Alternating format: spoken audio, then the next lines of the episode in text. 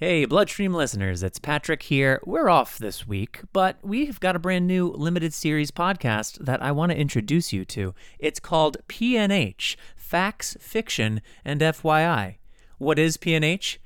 Paroxysmal nocturnal hemoglobinuria, or P N H, is a rare problem with the blood. In P N H, some special parts on the outside of blood cells are missing. Because of this, the body's defense system attacks the blood cells, which makes them break easily. This can lead to problems like tiredness, pale skin, or even pee that looks red. Doctors can help treat P N H to make people feel better. We're going to play the first episode in its entirety right here on the Bloodstream Podcast. And if you like what you hear, give the show a follow. Links are in the show notes. And now, please enjoy the first episode of P N H, Facts, Fiction, and F Y I, sponsored by Novartis. This content is independently created by Bloodstream Media. Novartis is our exclusive advertising partner.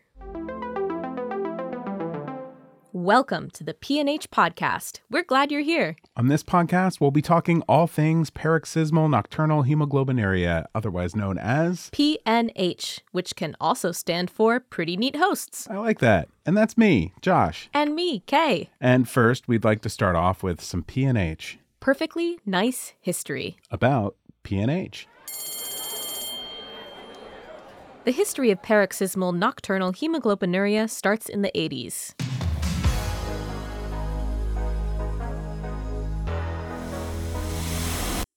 Actually, the eighteen eighties, Greifswald, Germany.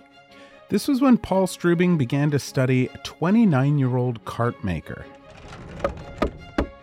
The cart maker noticed a dark discoloration in his urine first thing in the morning that dissipated throughout the day.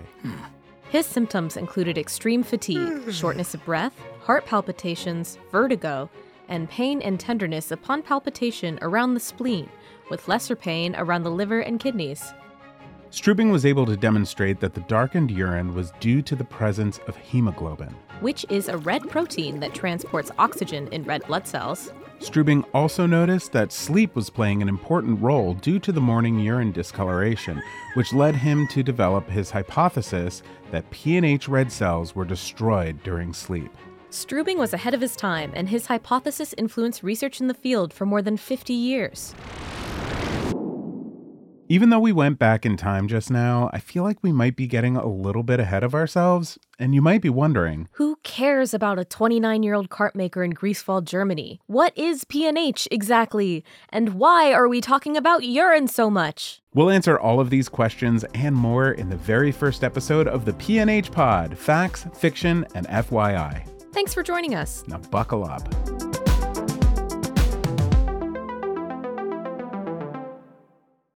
Kay, I think it would be really great to start with a simple textbook definition of P N H. Agreed.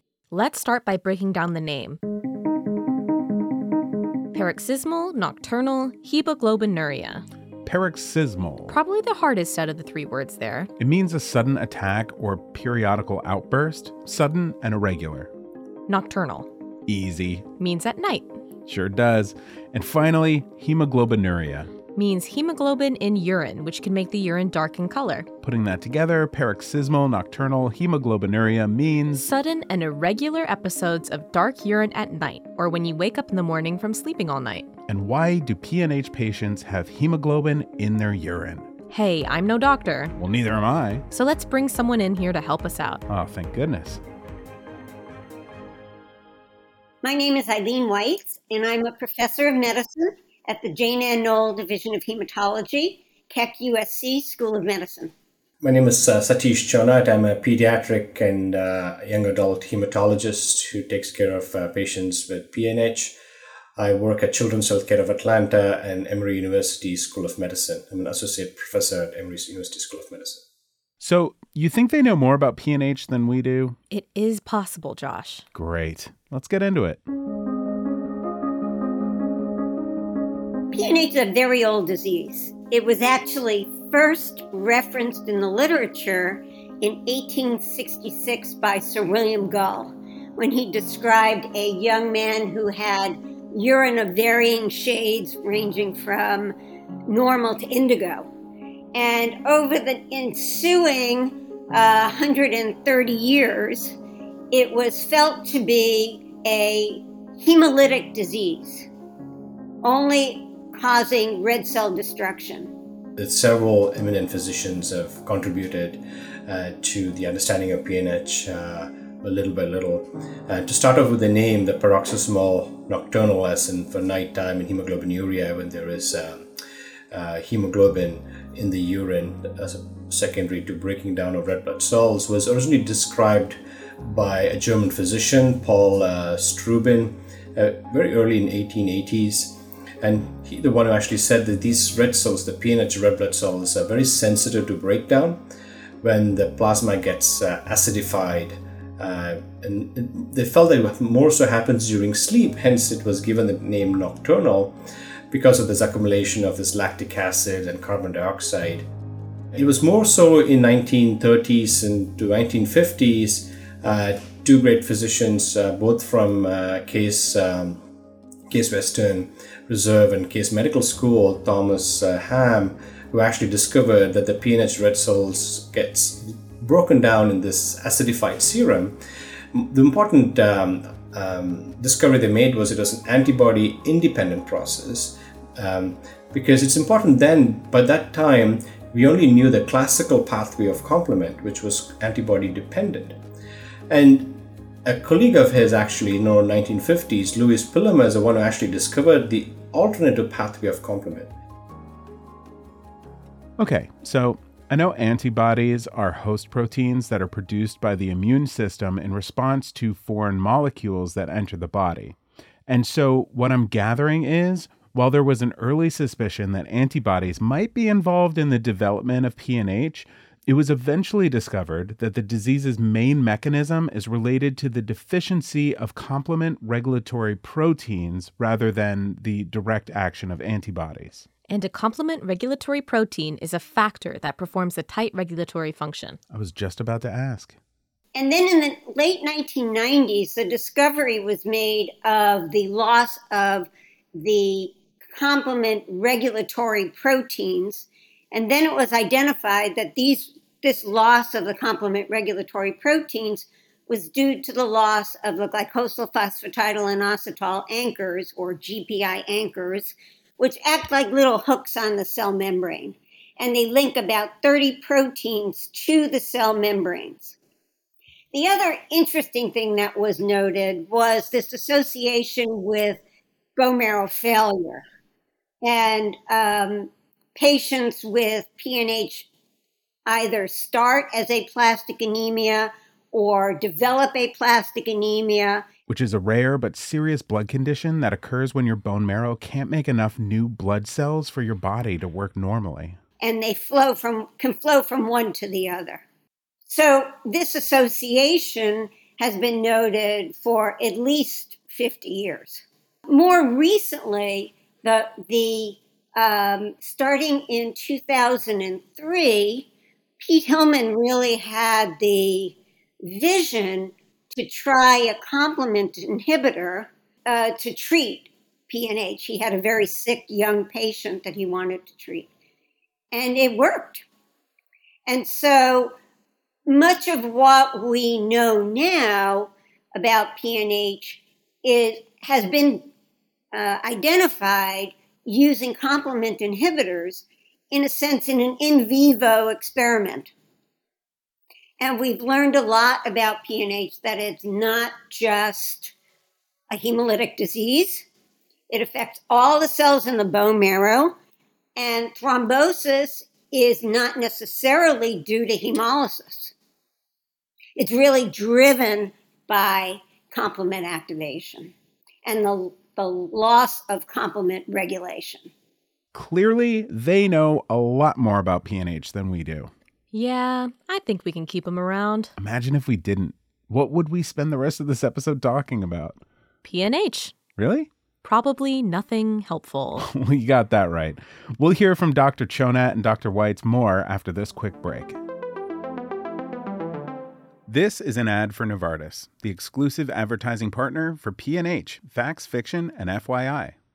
Ever wonder, is my P N H well controlled, or how bad do my symptoms need to get before I talk to my doctor?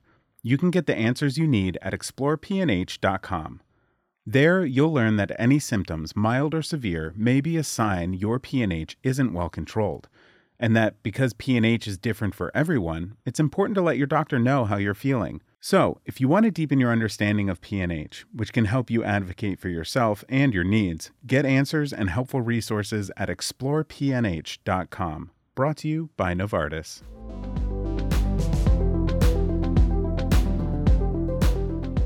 And we're back. Thanks for sticking around. Yeah, so thus far, Doctor Chonat and Doctor White's give us a really solid background on the history of P N H, from when it was first discovered through our understanding of how the disease evolved over time, all the way up until today. Now, we'd like to take a look at the symptoms of P N H. And why early diagnosis is really important.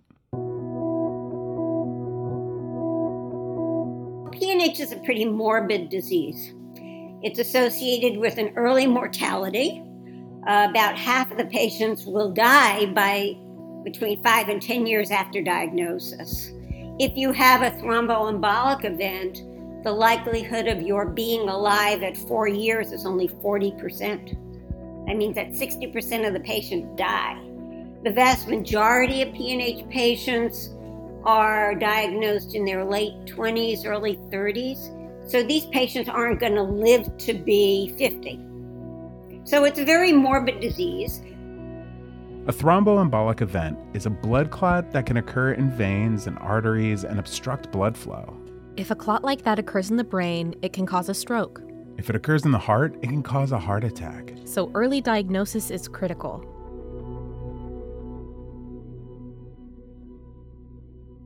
Some of the symptomatology um, varies depending on whether there's a paroxysm. So you might ask, well, what's a paroxysm?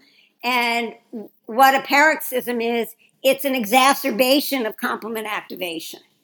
So they get more hemolysis, they get more cellular destruction, they're more likely to have a blood clot, et cetera. The majority of commonly reported symptoms that we see in P N H is secondary to chronic hemolysis. So as mentioned earlier, hemolysis or breakdown of red blood cells, um, they result in anemia. So majority of the symptoms uh, is because of this anemia. Fatigue is tops the list, is, is seen in over eighty percent of these patients. The more the breakdown of hemolysis, more of all of these symptoms.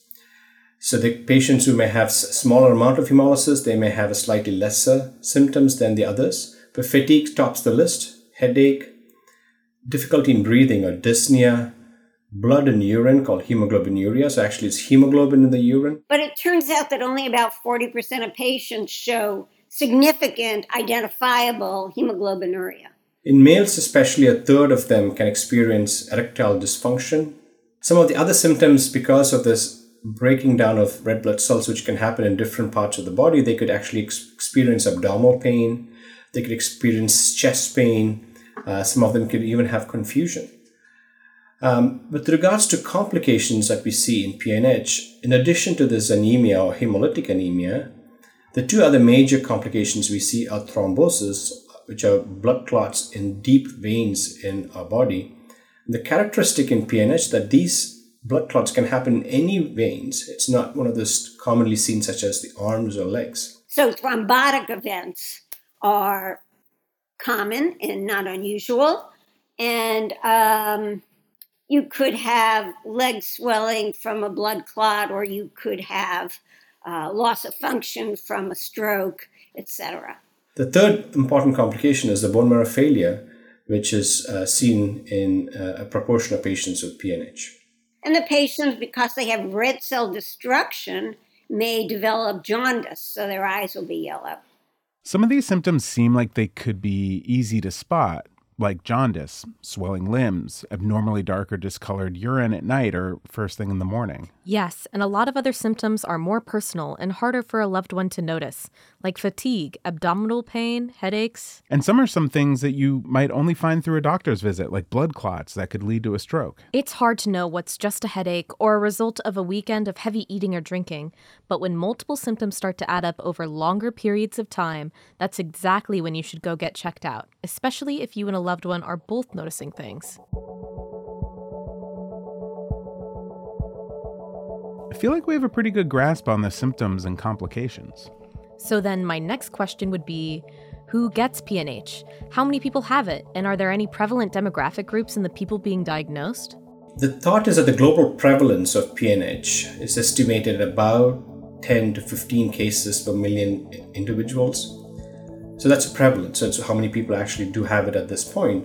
The incidence of the new cases of P N H is estimated to be about five to six cases per million individuals. But we have a lot of data from uh, the International P N H Registry, but which is getting transitioned to more of a, a combined registry. Um, but it's important to recognize that these data that we have um, may be somewhat uh, limited uh, because these registries are only open in certain parts of the world. For example, in the U S alone, there are about five thousand to six thousand cases currently with P N H, and we have about two hundred fifty or four hundred or so new cases which gets diagnosed every year. So the prevalence of the number of people who have it here is about anywhere from about five or so. That's what I usually tell my trainees, every one hundred thousand people. Now, the research in terms of the demographics, we know now that there seems to be a higher frequency of P N H in Southeast and certain parts of Eastern Asia. In China, it's more associated with aplastic anemia. Again, aplastic anemia is when your body stops producing enough new blood cells. And it's seen in this belt across northern northern China, um, which is something of an industrial area. We also see a number of cases in the oil belt in Texas. So whether or not those exposures have caused the mutations is not clear, but it, there's some suggestion of that. But it's seen all over the world, and it's seen in every ethnic group, and it's seen pretty much equally female and male. There's some research that it may have a slightly increased female uh, uh, pre- uh, preponderance. Uh, but to our knowledge at this point, there's no evidence with regards to any kind of ethnic or racial uh, differences. Um, but it's important to note that there's some data which suggests that some of the complications seen in P N H may be seen a little bit more frequently in certain ethnic groups or racial groups, such as blood clots in blacks, uh, blood clots in Latin Americans compared to the Caucasian population. In eighteen eighty-nine, Paul Strübing became the director of the Nose and Throat Clinic at the University of Greifswald, concluding his research in P N H. What followed was decades of research and discovery around the world, bringing us to our modern understanding of P N H, as we had so helpfully illuminated by Doctor Chonat and Doctor White's here today. With P N H being such a rare disease, the work of people like Doctor Chonat and Doctor White's is critically important. Because no disease, however rare, should be overlooked. And every patient matters. Which is why I'm grateful we get a chance to talk about it and help be a part of raising that awareness. People have to think about it. If you don't think about it, you'll never see a case. And um, in the modern era, people don't necessarily have the time to think about it. But they should. I think people got excited. Hematologists got excited when they uh, when they identified a case because it's so rare. One in fifteen million is the incidence. So uh, it's an extremely rare event. Uh, but nevertheless, it's some something that's worth making the diagnosis because now we have treatments that can improve the lifespan of these patients. And uh, the use of complement inhibition has changed the dynamic in terms of how long people live. So the fact that there is a treatment, if you diagnose early, has actually really changed the face of this disease. Because it's important to remember that if the symptomatic patients are left undiagnosed, um, up to two-thirds of them die from blood clots. Thrombosis in the veins is one of the leading causes of morbidity from P N H. And it used to be the leading cause of morbidity in individuals with P N H prior to the use of complement inhibitors. And it's important to remember these are, could be young individuals because the median age of diagnosis of P N H is between thirty-five and forty years of age. So the perception in the community has certainly changed, especially with regards to newer medications, that we can actually change the course of this disease. And still, with all the growth and development in understanding P N H, there's work to be done. I think one of the biggest challenges in P N H remains the time it takes for the diagnosis from the very first symptom onset. Um, we looked at in young children and adults, our median delay to diagnosis or the time taken for diagnosis from the initial symptom onset is anywhere from about a few weeks to up to four years. And, and this is uh, in line with some of the other data from other parts of the world, suggesting that, that the, some of the symptoms that these patients experience are very common symptoms. And there could be very uh, a number of clinical explanations to these symptoms, which makes it more challenging. Um, and I think over the years, uh, one, we've started to bring more awareness or understanding uh, of this natural history of this disease, so hence we're able to actually provide better awareness to pro- other providers, because understanding P N H and making providers more aware of what testing to be done, and the fact that there's actually a, a, a very effective treatment option that's available for these patients, which certainly has been a game changer. Early diagnosis and increased awareness of P N H can make all the difference in the lives of those living with it. Next week, we'll be talking with a few of those people living with P N H and getting a better understanding of how P N H impacts their lives, what challenges they face in managing their condition, what treatment looks like, and more. We want to thank Doctor Chonat and Doctor Whites for being here with us today. Luckily, we won't miss them for long. They'll be joining us throughout the season as we learn more about P N H. Ooh, that is P N H. Huh? Pleasantly nice to hear. Maybe we'll leave the P N H puns in episode one. Only one way to find out. Tune in next week for the second episode of the P N H Pod.